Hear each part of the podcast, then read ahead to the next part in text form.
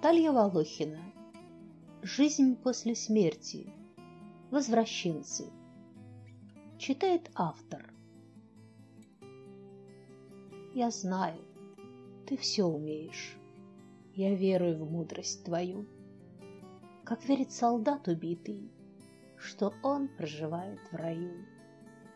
Как верит каждое ухо тихим речам твоим. Как веруем и мы сами, не ведая, что творим. Булат Акуджава Душеведение от автора Официальная моя профессия – психолог, психотерапевт. Но я предпочитаю называть себя душеведом, что не расходится с первым вариантом. В переводе психо – душа и логос – слово, мысль, смысл, понятие. Внимательно наблюдая за людьми, ведая их душевными тайнами, с одной единственной целью – помочь. Главное не стать заложником этой цели. То, что клиент пришел ко мне и поделился душевными проблемами, вовсе не означает, что он готов их решать.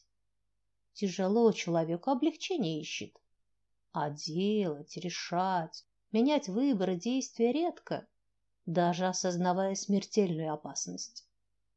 Читающие эти строки коллеги, понимающие, кивают головами. Остальные читатели в основном возмущены. Раз пришли, значит, хотят что-то менять. Ну, допустите на минутку, что вы меньше, чем профессионалы, разбираетесь в поведенческих, причинно-следственных связях. Принудить человека реально сделать лучший для него выбор невозможно. Можно создать условия, мотивирующие его это сделать. За многолетнюю практику у меня скопились сотни примеров, способных показать разные стороны и мотивы человеческого поведения. Но у душеведа иная цель дать читателю возможность сделать выбор, хотя бы задуматься о его возможности, не прятаться, не уходить от проблем, не приближаться к опасной черте, из-за которой не все возвращаются.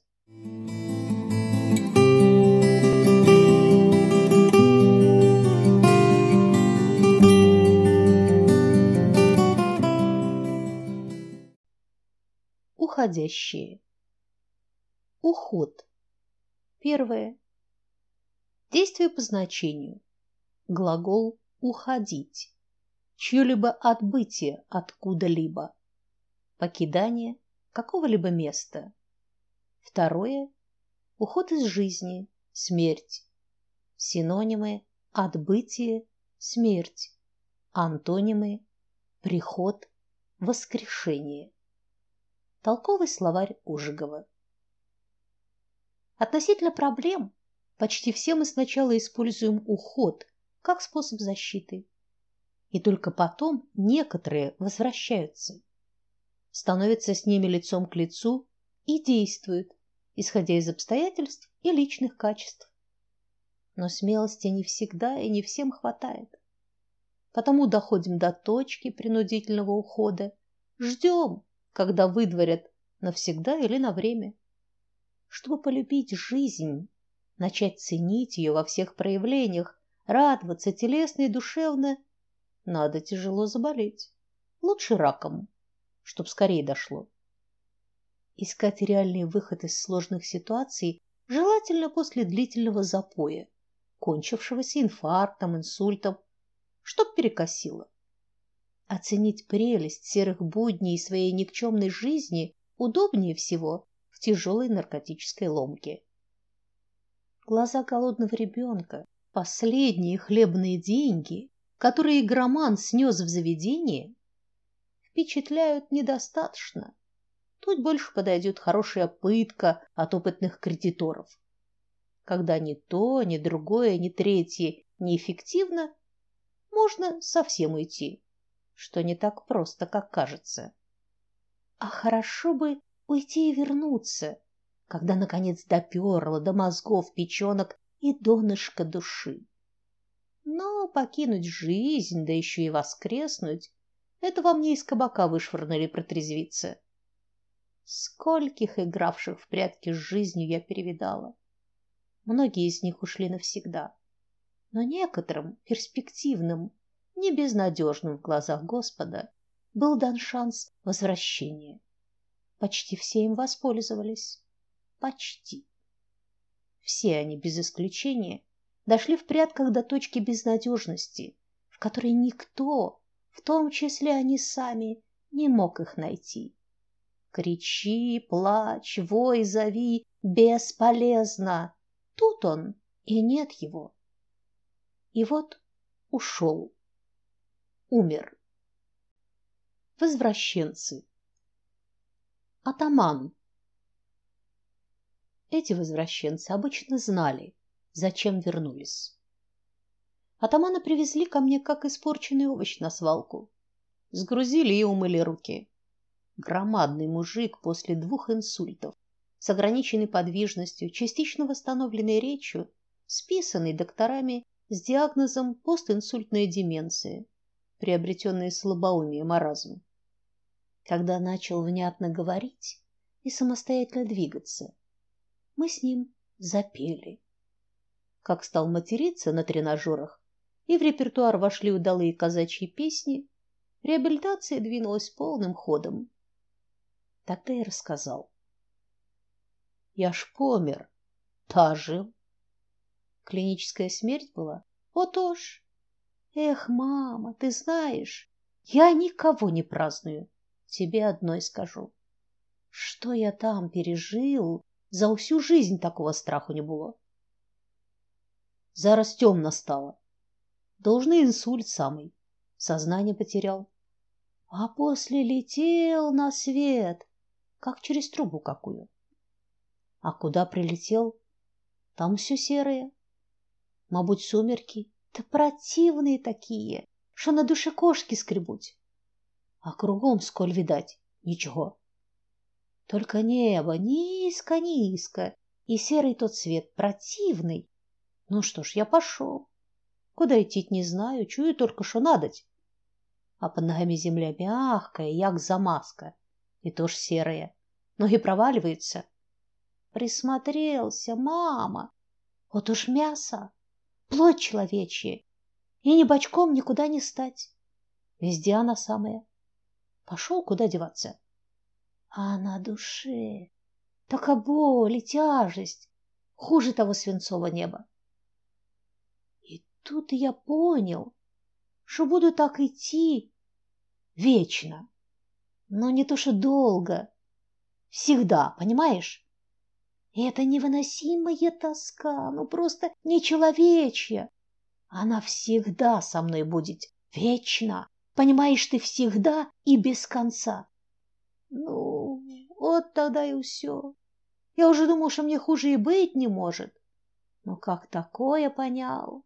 Совсем не в моготу стало. Такая тоска взяла. Хоть снова помирай, а чую, больше разу помереть не получится. Хотел кричать, выть, голосу нема, плакать-то и слез немає. И как скрутило меня у жгут, так и снова через трубу полетел. Очнулся в палате. Дочка около меня сидит. Увидала, что я глаза открыл, заплакала. И я ж заплакал. Должно первый раз после полвеку. Силюся ей сказать, доча, а не можу. Язык не слушается. Я ж ее дочь из пеленок не называл. Усё Ирка да Ирка. А сынок помер. Тоже слова ласкового от меня не слыхал. Как же, усё думал дурак. Детей в строгости держать надоть. Жинка от одного взгляда моего тряслась, усохла уся со страху все болеть. А какая красуля была молодка, и мама. Тоже ж все я их застращал, замучил. Все гаркал ты поколачивал. Учил время от времени сатана. Баба, она свое место должна знать. Вот же дурень. А теперь что? Сколько времени еще Господь отпустил? кто знает. Я как на том свете тоску смертную учуял. Понял, все понял. Что понял? Все. Как жить надо было, и что жизнь просрал к такой матери. А ты зачем вернулся? Ты ж знаешь, умна девка. Ясно зачем? Любить. Он уехал. И через десять дней вернулся на повторный курс, уже сам за рулем машины. Похохатывал басом, зыркал на бабенок черным игривым глазом. Рассказывал, как соседи и родня ходят на него смотреть, как на воскресшего Лазаря. Вот уж и есть. Воскрес. Думали, кутю есть, а я им вина домашнего налил. Чего толкую? На наследство рты разъявили. Да и не обломилась. Мама, ты б на их морды подивилась. Точно ожившего покойнику видали. Потом один на один рассказывал. Я усё жене-то и дочке отписал. Внучек домой привез. А то ж дом большой-то и пустой. Веришь, мама? Первый раз в жизни девчушек по голове погладил. Слеза пошла. А хорошо на душе стало тепло.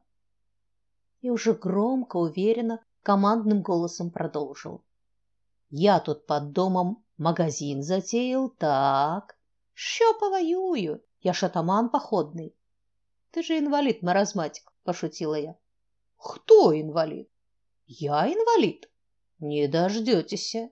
Я еще, может, сына рожу, загремел он. И тихонько добавил: "Ще ручки, ножки ему нацелую за усю нецеловальную жизнью свою нацелую".